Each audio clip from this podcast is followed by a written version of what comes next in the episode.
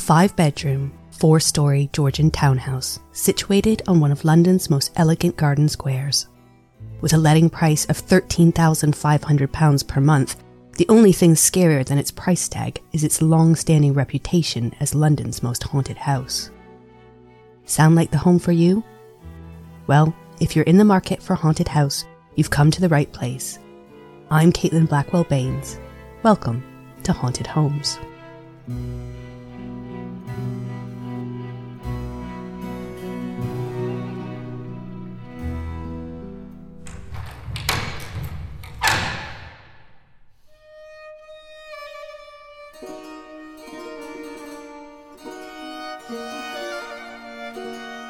fifty Berkeley Square, London.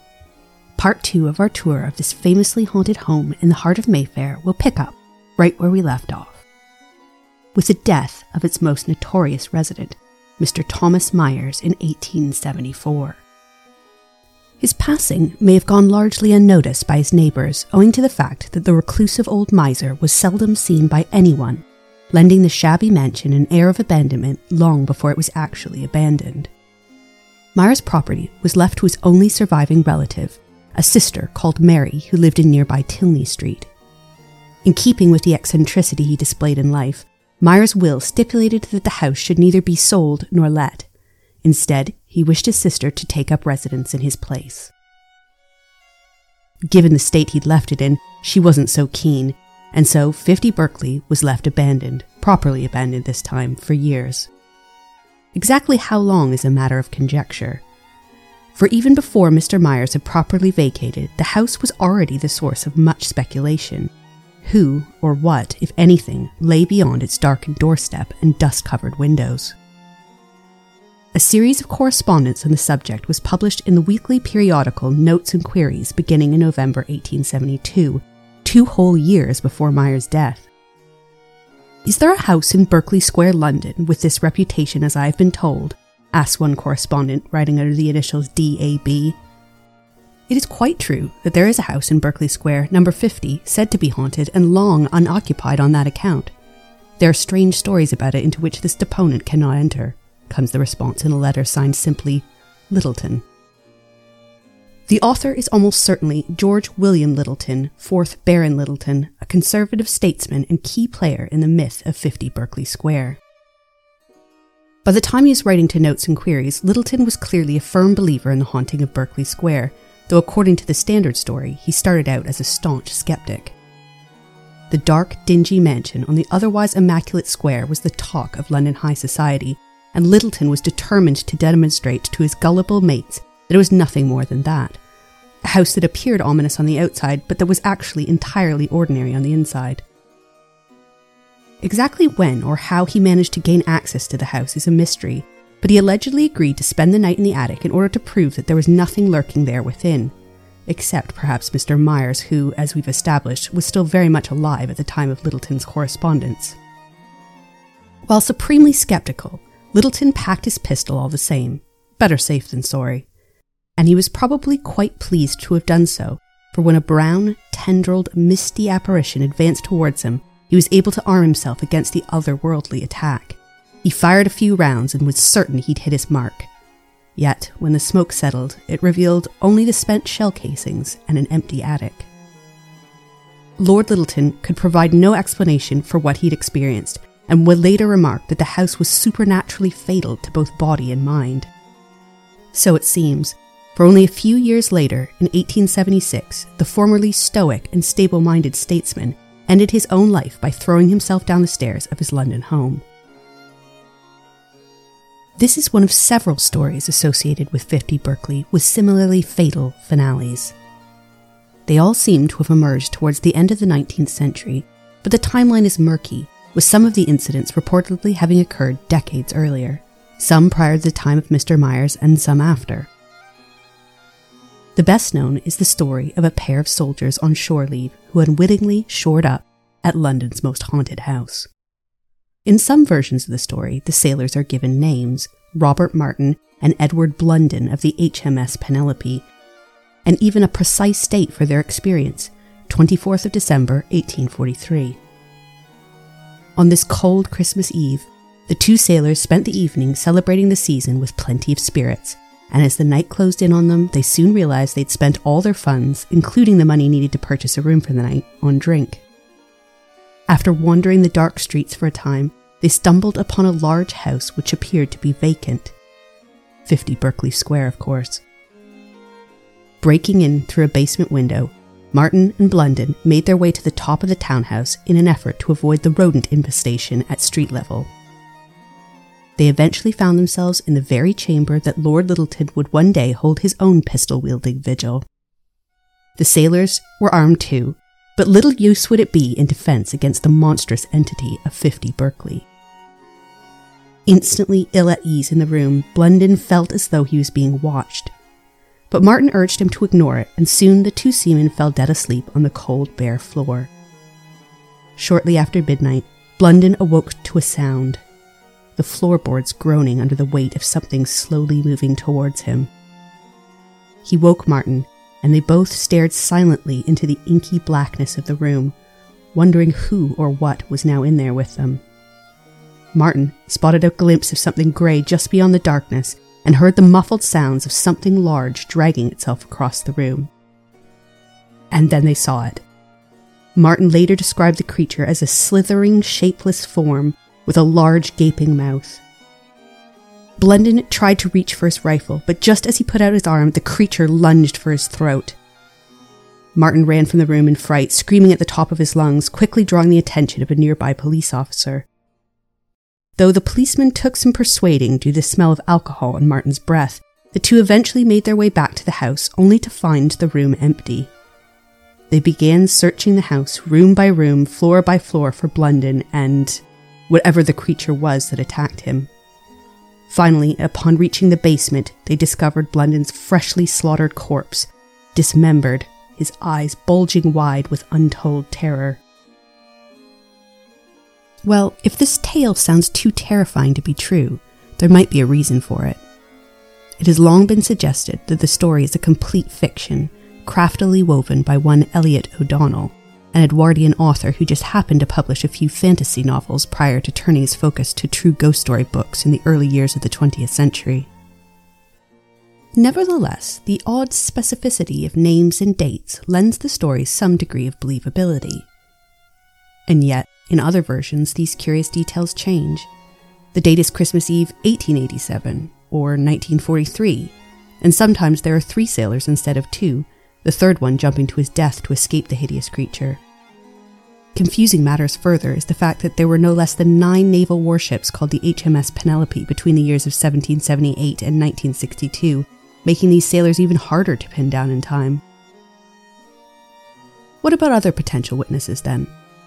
Well, according to an eighteen seventy-nine issue of Mayfair magazine, new tenants had moved in to fifty Berkeley Square around this time, and heedless to the rampant rumours, tempted to turn it into a respectable family home.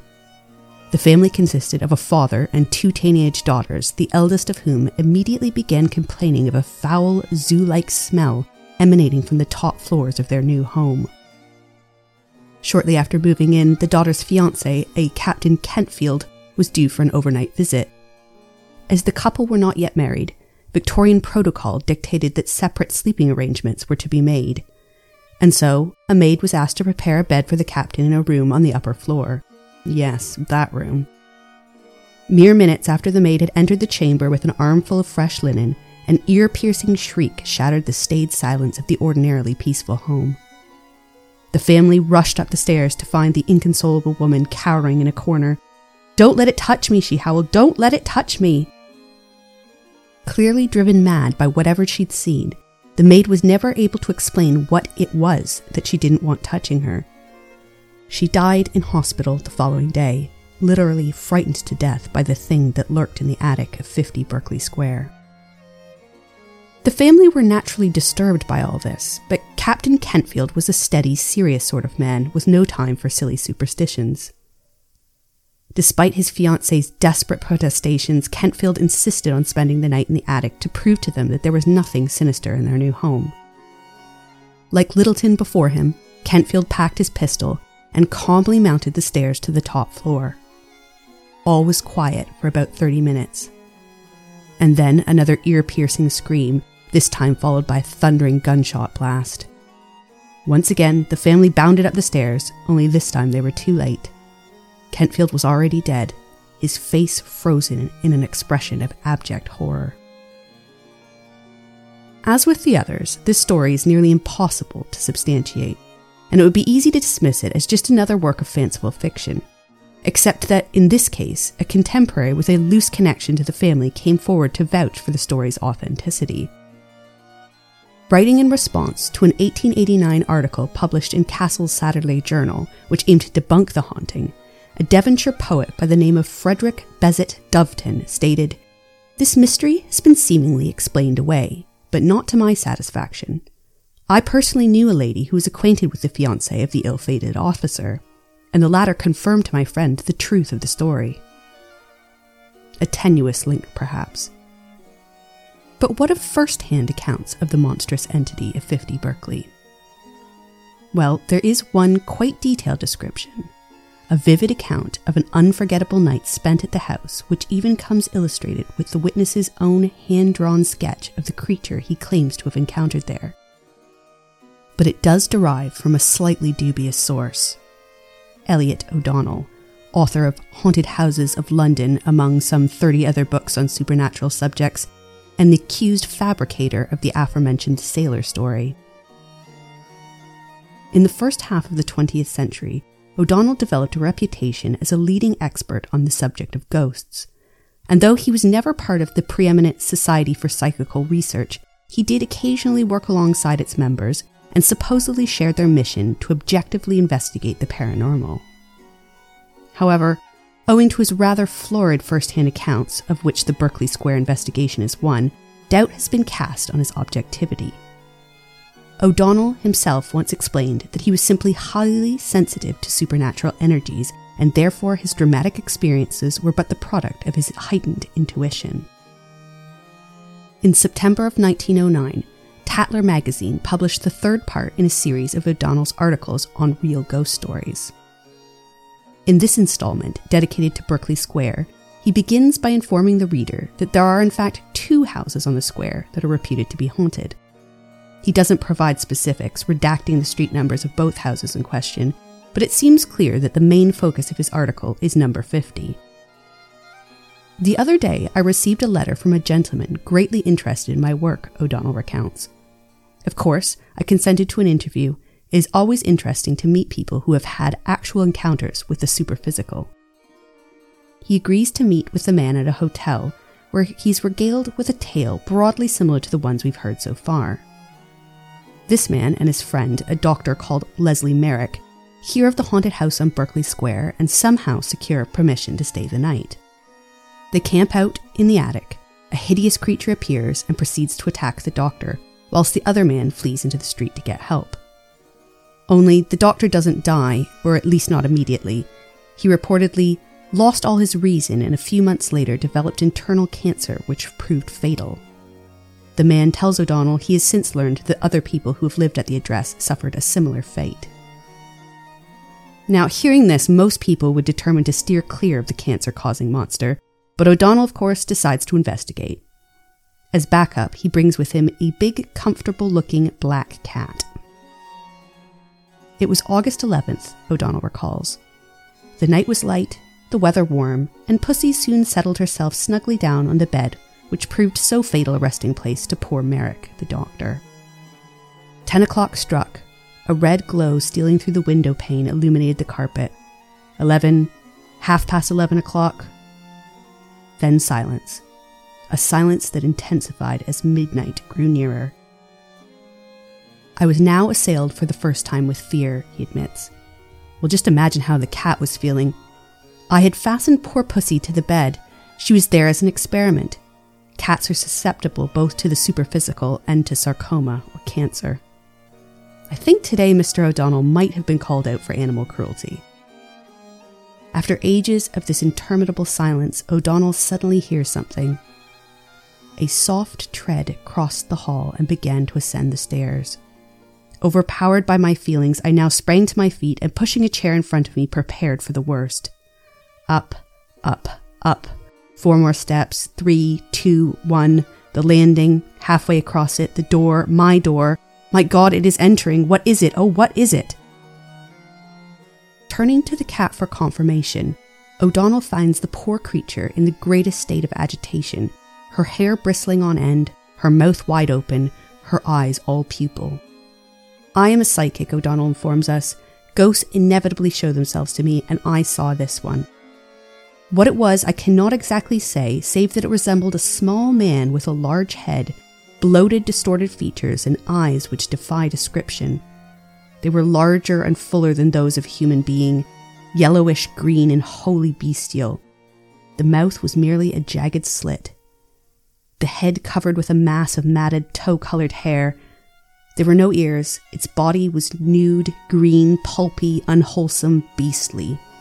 More I cannot say, saving that it crawled on all fours and had two additional arms instead of legs. The accompanying illustration, a crude black and white drawing attributed to the author, bears out these details. Well, O'Donnell didn't stick around much longer. With the monster distracted by the hissing cat, O'Donnell takes his chance to escape.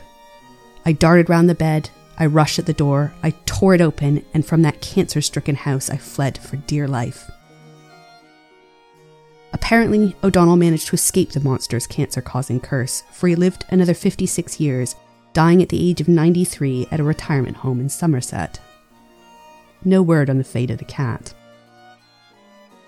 So, there we have it, one of the last and most detailed accounts of the haunting of fifty Berkeley Square. Now, whether it remains haunted is anyone's guess. By the turn of the nineteenth century, the house had been bought by Lord and Lady Selkirk, and it was reported in a July eighteen ninety-six edition of Hearth and Home magazine that the then-widowed Lady Selkirk was remarkably free from superstition, and when she took the house, laughed to scorn the idea that supernatural visitors haunted it. Her common sense was justified, for nothing uncanny has been seen or heard since her household took possession. She seems to have stayed in the house for decades, unbothered. How O'Donnell managed to gain access to her home to find the by now repudiated monster is a mystery. In nineteen thirty-seven, the property was taken over by Maggs Brothers, antiquarian booksellers, who remained there until twenty fourteen. And for the most part, it seems to have stayed pretty quiet in the bookseller's seventy-plus years of occupancy. Owner Ed Maggs even claimed to have debunked nearly every story about the property, asserting that most of the details were borrowed from fictional ghost stories, like Edward Bulwer Lytton's The Haunted and the Haunters of eighteen fifty-seven, and Rhoda Broughton's The Truth, the Whole Truth, and Nothing But the Truth of eighteen seventy-three. And yet, not all of his colleagues seem to agree. As late as two thousand one, one of the Maggs Brothers employees was reported to have been working in the attic when a brown mass suddenly slid from one end of the room to the other. A customer, who at the time was climbing the stairs to the attic, when his glasses were ripped off his face by an invisible force.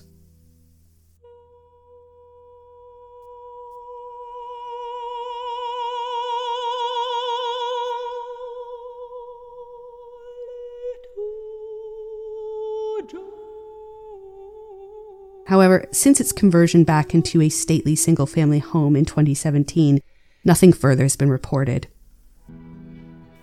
So, has the monstrous entity moved on to another upscale address? Or does it simply lie in wait for its next victim? Looking for a luxurious pied-à-terre in the heart of one of the poshest parts of London? Long to own stationery with a Mayfair addressed monogram? Well, if money is no object, and you don't mind a monster or two, fifty Berkeley Square just might be the home for you. I'd suggest you leave the attic bedroom locked, and for heaven's sakes, keep the cat out of there.